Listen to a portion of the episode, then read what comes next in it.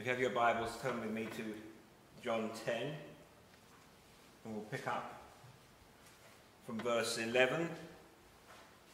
We're looking at uh, the Good Shepherd, John 10, last Lord's Day afternoon, and then today in both services. Let's pray as we come to God's Word.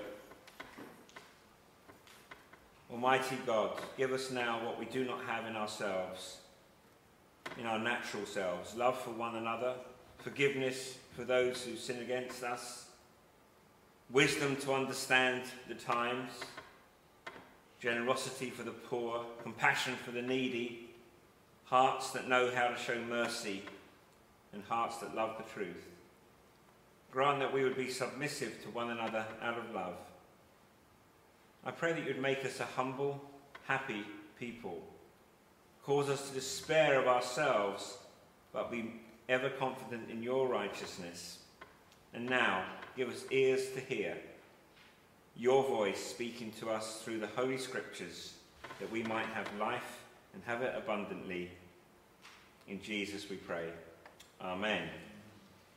So, hear the word of the Lord from John 10 and verse 11. I am the Good Shepherd. The good shepherd lays down his life for the sheep. He who is a hired hand and not a shepherd, who does not own the sheep, sees the wolf coming and leaves the sheep and flees. And the wolf snatches them and scatters them. He flees because he, he is a hired hand and cares nothing for the sheep. I am the good shepherd. I know my own, and my own know me. Just as the Father knows me, and I know the Father and I lay down my life for the sheep. And I have other sheep that are not of this fold. I must bring them also. And they will listen to my voice, so there will be one flock, one shepherd. For this reason the Father loves me, because I lay down my life that I may take it up again. No one takes it from me, but I lay it down of my own accord. I have authority to lay it down, and I have authority to take it up again. This charge I have received from my Father. There was again a division among the Jews because of these words. Many of them said, He has a demon and is insane. Why listen to him? Others said, These are not the words of one who is oppressed by a demon. Can a demon open the eyes of the blind? May the Lord bless the reading of his holy and inerrant word. Jesus was not and is not for the faint of heart. And we see that in John's Gospel. Wherever Jesus went, he was bold, provocative, and controversial. Jesus was not a placid, vaguely spiritual, cosmic, harmony, religious sort of guru. Jesus made daring and audacious claims about himself. And some people hated him for it, and others worshipped him. Some people thought he was a demon. Other people thought he was the Son of God. And his teaching, his miracles, his self identification elicited strong reactions from people. And especially here we see from the Jews. Jesus was never the type of person when he was here, and should not be today, that you could just brush aside and just say, yeah, Jesus, nice guy. I've heard of him. I respect him. He's good with kids. I like him. You can never say that about Jesus because you either loathed him as a blasphemer or you were drawn to him and you worshipped him as Lord. there's only ever two reactions to Jesus, and he is the dividing line. And one of the chief ways that I've been praying that the Lord would use these sermons from John's Gospel, but especially these sermons in this last few weeks, is that for every one of us, whether encountering Jesus for the first time or for the thousandth time, to come face to face and look Jesus in the eye and consider the claims that he makes about himself, the claims he makes on your life, and in your heart, answer this question Is he crazy? Or is he the Son of God? Do you believe that this man walked on the planet? He really did.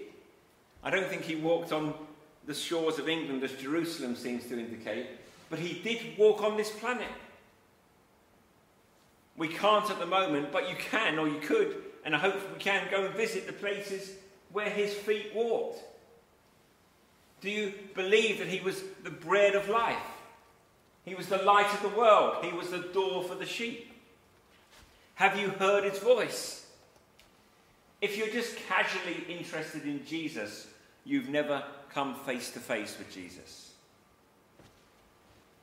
If you're just casually interested in Jesus, you have never come face to face with the real Jesus. You kept him at arm's length. You've thought of that he is something that betters your life. You've thought a habit is a habit that's good a few times a month or a few times a year.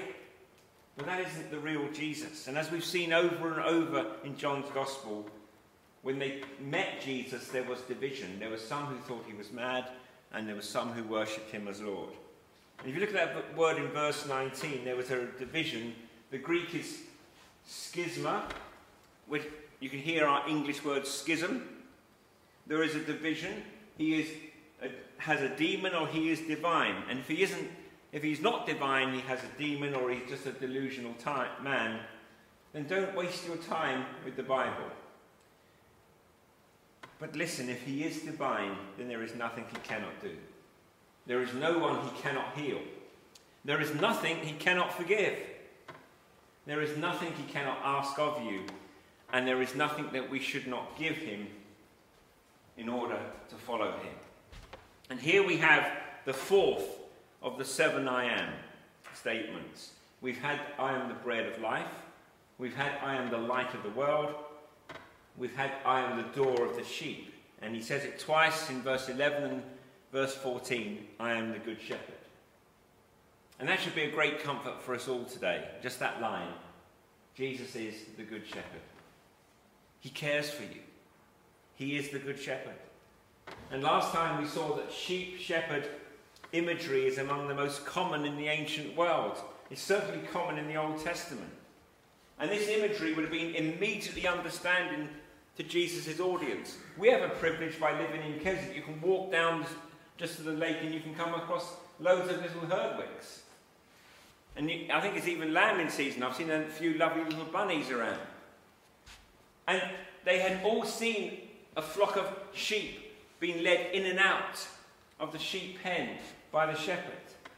Maybe in some kind of rural area, or maybe in a stone pen attached to their dwelling Many of them would have had this stone fenced in enclosure, and there was a gate. That's why Jesus said, I'm the door. And a man guarding the gate to open the gate for the sheep.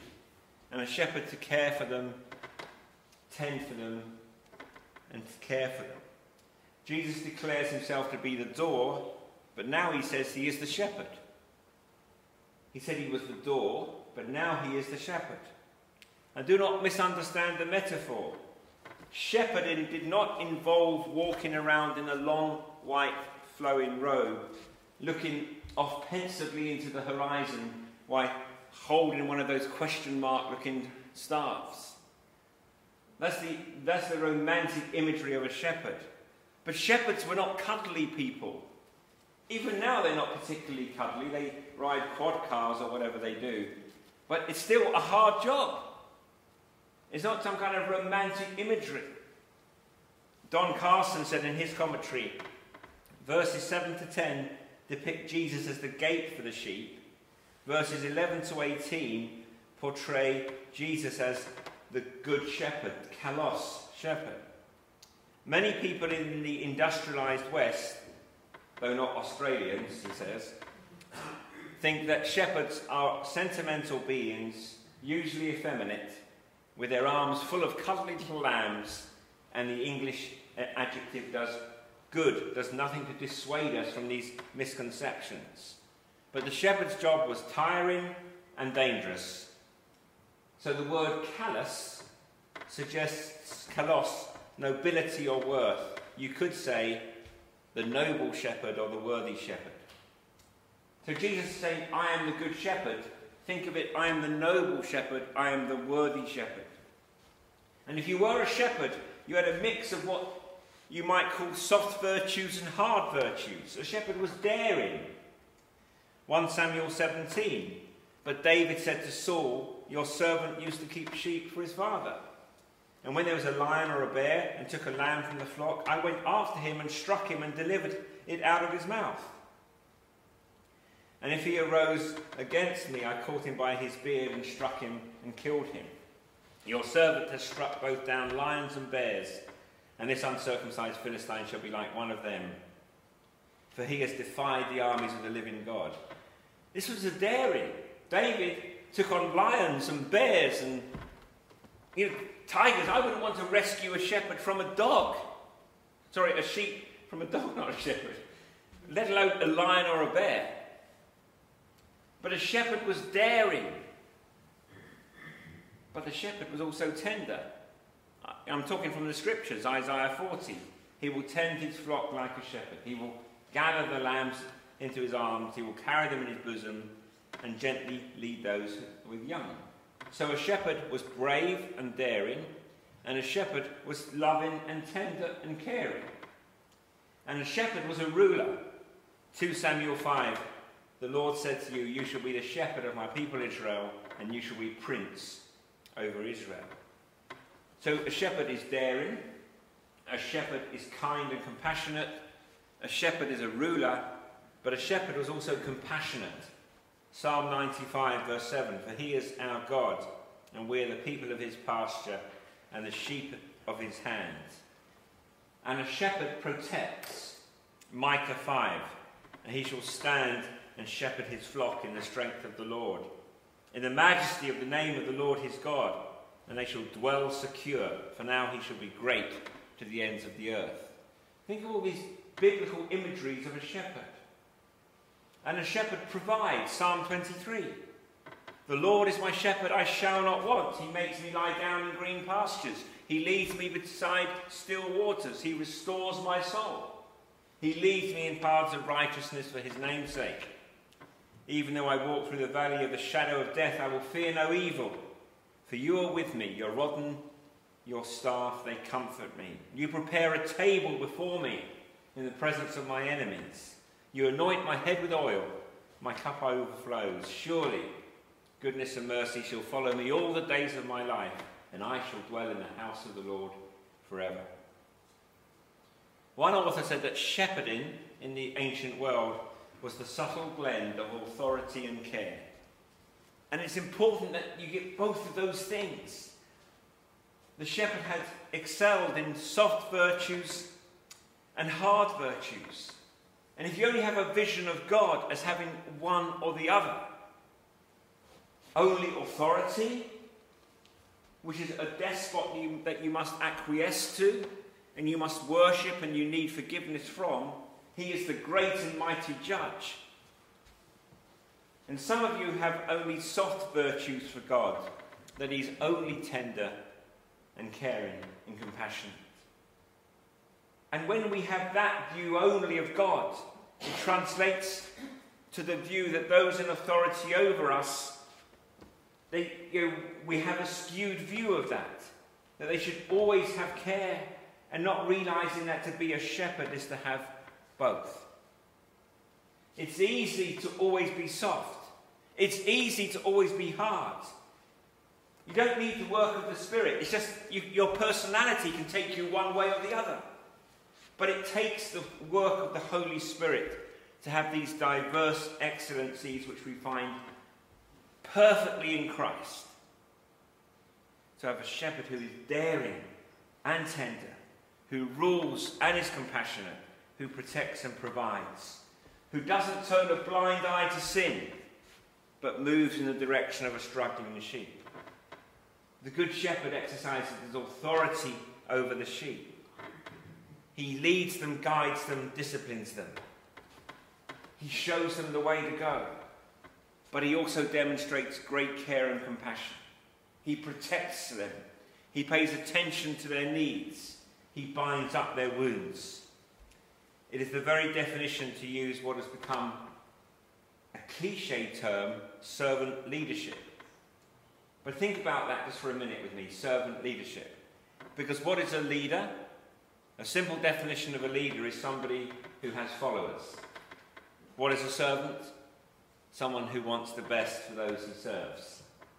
A servant leader is someone who has followers, but his interest isn't what the followers might do to provide his satisfaction, but his aim is to serve them, to lead them to green pastures. We all need to be servant leaders in whatever role God has given us. But more than that, we need to look to the Good Shepherd. I really like, if you, I looked up this passage in the Vulgate in Latin. I didn't really, by the way, I can't, I don't understand Latin. My wife does, but I, I kind of can pass it using software. But Jesus says, I am the pastor bonus. I love that. I, I really like that. He is the pastor bonus, meaning he is the shepherd, and bonus meaning good. And that's what you need. Jesus is the good shepherd. He's the pastor bonus. Why is he the good shepherd? Well, three reasons from our text this morning. Three reasons why Jesus is the good shepherd. He firstly is the good shepherd because he knows the sheep. And we saw that in verse 3 the gatekeeper opens the door, the sheep listen to his voice, and he calls them by name. He calls them by name. If you are a believer this morning, he has called you by name. And when he has brought out all his own, he goes ahead of them. So the sheep follow because they know his voice. And we have much the same thing in verse 14 I am the good shepherd. I know my own, my own know me. Jesus compares himself adversely to the hired hand. He says, I'm not the hired hand, I am the good shepherd. He did it because he knows his sheep. They know him. He doesn't run away when the wolf comes. If David went after lion and bears, how much will Jesus protect you? And I am so thankful that Jesus protects me. Are you? That He protects you. He protects you from harm. In our family is He walks us through the fire. He walks us through the fire. If David could go after lions and bears, how much more will Jesus protect you and stand by you in the face of danger? He will never leave you. I want you to hear that loud and clear that Jesus will never leave you. There is a true story from the Florida Everglades. And uh, we've, I've driven across what is called Alligator Alley, but it's a wonderful, it's a wonderful road from, from uh, side to side of Florida. But in the Everglades, there was a family in the back garden playing. And the husband and wife saw an alligator grab their child grab their small child and head back into the bush, bush and into the water toward the water. And the husband was scrambling around looking for a gun, because that, he probably had one, a shovel, or some kind of weapon. But while he was busy looking for a weapon, the mother ran in a dead sprint towards the alligator, jumped on it, kicked it, spat at it, and scratched it until the alligator let the, the, the child go, and then she fainted. Now, I'm not saying that the father was necessarily like the hired hand, but the mother was certainly like the good shepherd. Certainly like the good shepherd. So, how much more does God care for us and rescue us? Because he knows us.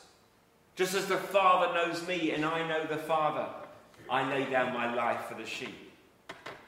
And if you don't know how the Father and Son relate to one another, you will not feel the depth of your own relationship with Jesus. The Father is one with the Son. He knows him, he sends him, he understands him. And the Son is one with the Father. He hears him, obeys him, enjoys him, delights in him. There is perfect unity in the Father and the Son, an ontological unity, a unity of being and essence, a relational unity. So, in the same way the Father knows the Son, is the way the shepherd knows the sheep. That's why it's important. The Son knows and is known by the Father, and in the same way, we are known and know the Son. Brothers and sisters, do you have something approximating it? It will never be fully, but approximating that kind of closeness with the Lord Jesus Christ. Do you know that He knows you? Have you heard Him call your name? With the same level of delight and passion as the Father loves the Son. The picture of the shepherd with the sheep. Don Carson again.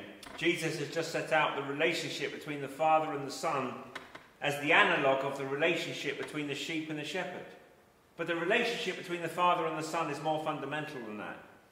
The love for the Father for the Son and the love for the Son of the Son for the Father are logically prior to the love of God for the world and the basis that makes salvation possible. I hope that is a comfort to you because the doctrine of the Trinity is meant to be a massive comfort to you. In those moments when you ask, How do I know God really hears? Or does the Father know the Son? How do I know that Jesus is really with me? Is the Son at the right hand of the Father? The Father and Son indwell one another so we can have union and communion with Christ. The Good Shepherd knows his sheep. There is a uniqueness to the shepherd's knowledge of the sheep. God, in some sense, may love everyone made in his image, but much more common in Scripture is this covenantal language. Or here, the agricultural metaphor Jesus knows you. It is the difference, which is all the difference in the world, between your love for children, generally, like your children in a, in a, in a school. You love them, you wish them well, and it's totally different to the love for your own child who is in that school. Jesus, the Good Shepherd, has a specific knowledge and love for the sheep. Just as any parent may be able to be here all amongst all the you know, all the noise in the nursery, they can hear their child cry.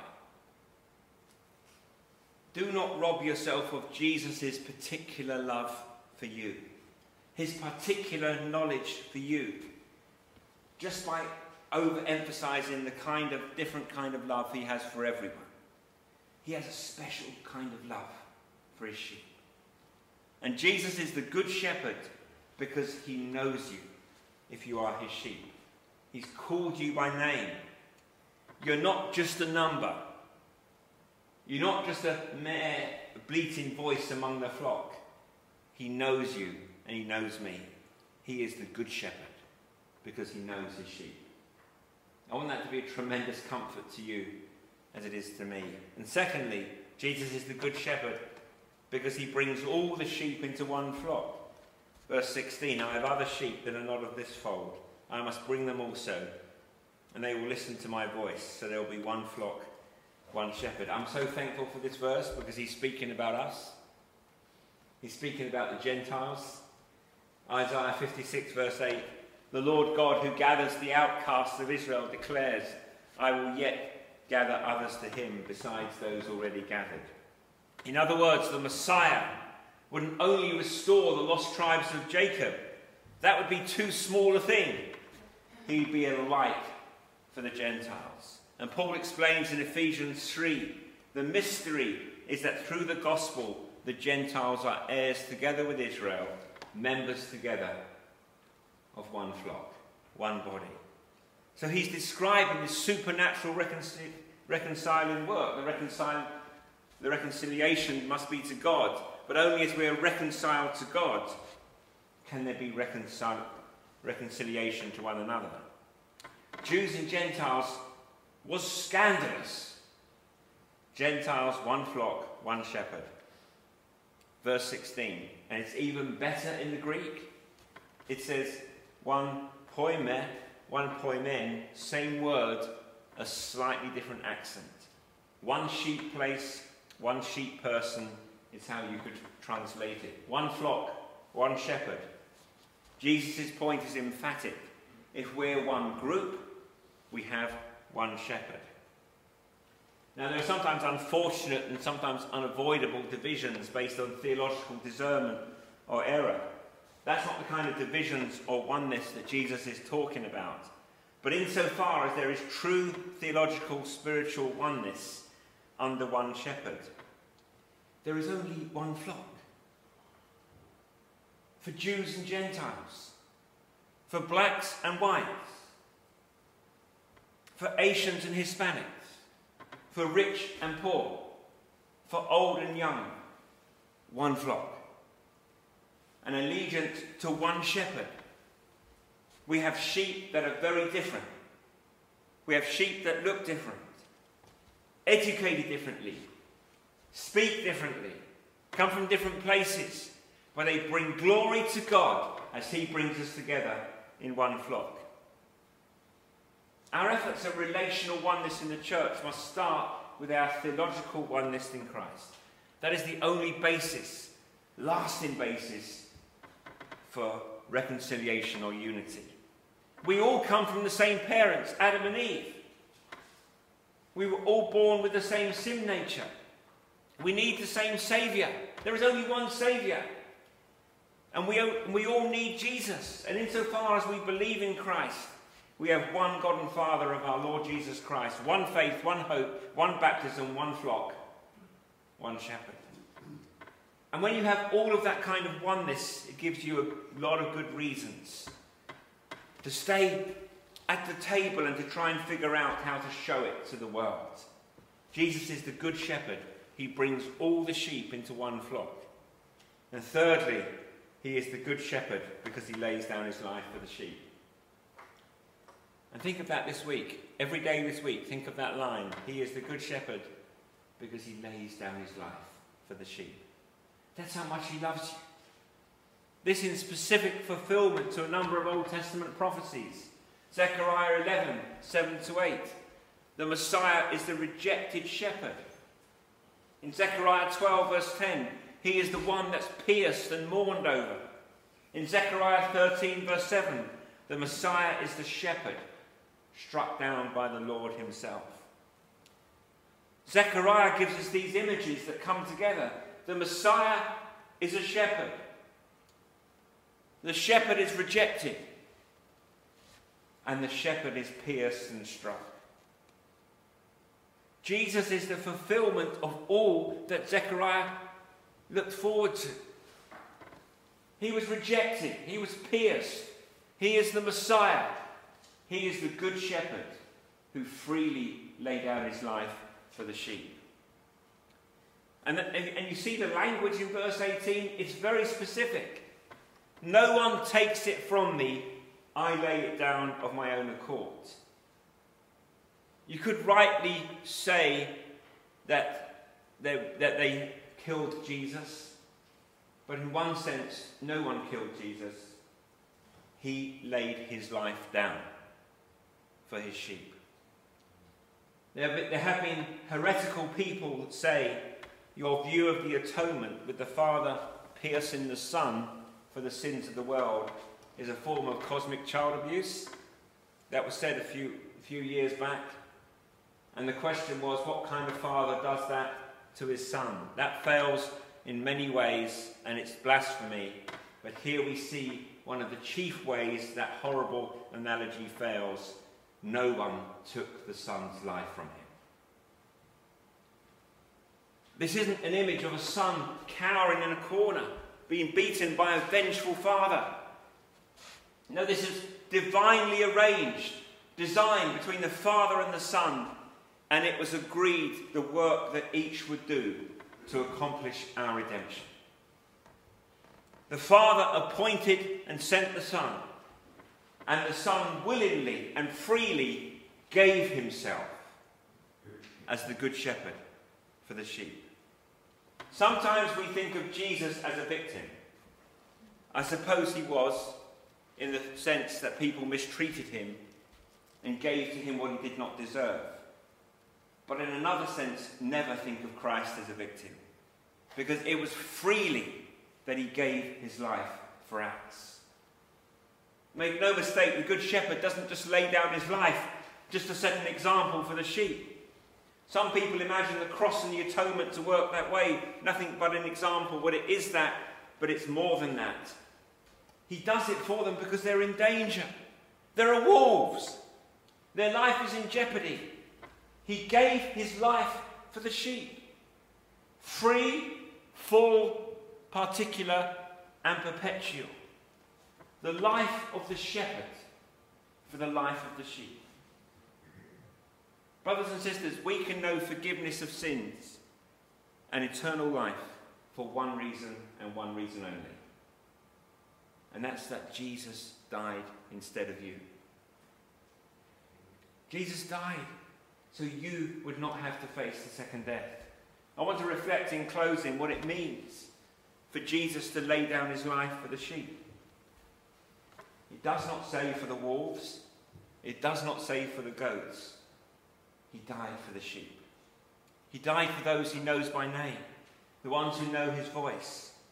The Bible teaches that Jesus died for the sheep, and only for the sheep. Sometimes that, that doctrine is known as limited atonement, though that sounds negative to people. A better term is particular redemption. And it's at the very heart and nature of the gospel. It was God's will that Christ, through the blood of the cross, by which he confirmed the new covenant, should effectively redeem from every people, tribe, nation, and language all those and only those who were chosen from eternity to salvation and given to him by the Father. This is a massive misunderstanding because it isn't, it isn't that Christ's death wasn't enough to atone for the sins of every man, woman, and child. His work was more than sufficient. There was nothing lacking in the death of Christ. But it is uniquely effective to redeem the sheep. The people from every tribe, language, nation, and tongue those chosen by the Father and given to the Son. The Good Shepherd died for the sheep. John 6 37. All that the Father gives me will come to me. Whoever comes to me, I will never cast him out. Matthew 1 21. She will bear a son. You should call his name Jesus, for he will save his people from their sins. John 15 13. Greater love has no one than this, that someone should lay down his life for his friends. And Acts 20 28, pay careful attention to yourselves and to all the flock in which the Holy Spirit has made you overseers, to care for the church of Christ, which he obtained with his own blood. Ephesians 5:25 Husbands love your wives as Christ loved the church and gave himself up for her. The atonement is for the bride, the sheep, the church the friends, his people, his chosen ones. And the reason to bring this up is that it's no small matter as we try to understand the gospel. We shouldn't say that Christ died so that sinners might come to him. There's a sense in which that is true. But it's more than that. Not that Christ died so that sinners may come to him, as if Christ in his death removed the final obstacle that therefore you might be enabled to save yourself. We say that Christ died for sinners. And there's a big difference. Does the death of Christ just make us savable, or did the death of Christ save the sheep? Charles Haddon Spurgeon said, We're often told that we limit the atonement of Christ because we say that Christ has not made a satisfaction for all men or all men would be saved. But Spurgeon says, it is the view of the atonement which says that no one in particular was saved that limits Christ's death. That is what's meant by the particular redemption of Christ. And that is what we mean by the Good Shepherd. He laid down his life not for the goats, but for the sheep. If Jesus died for everyone on the planet, then we no longer mean he died in the place of sinners. He took our sin our shame, our rebellion. So we have the death of death and the death of Christ. The Good Shepherd laid down his life for the sheep he knows by name. He calls by name that would believe in his name for you in your place. That's what Calvary meant and means. The cross saved, the cross saves. Oh, I belabor this point in closing because it's imperative we give Jesus the glory. Jesus is not merely a saviour who says, I have done my part. Now you take the final step. Satan says no, Jesus says yes, you decide. No one will be saved with an arrangement like that. But we have one who says, Come to me, and all who come, the Father has drawn. We have one who says, I was pierced for your transgressions. I was crushed for you, believer, for your iniquities. I have purchased with my blood for God a people from every tribe, nation, and tongue. Jesus bore my sin in his body on the tree so that I might infallibly die to sin and assuredly live for righteousness. Jesus says, My wounds did not merely make healing available, my wounds healed you. See the difference? Oh, precious is the flow that makes me white as snow.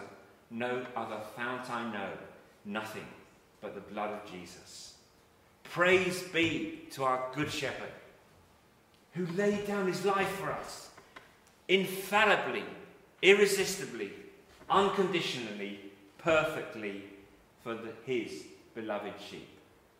May we give Christ the glory this week as we reflect on what it means that he is the Good Shepherd. He calls, he knows you by name, and he died for you.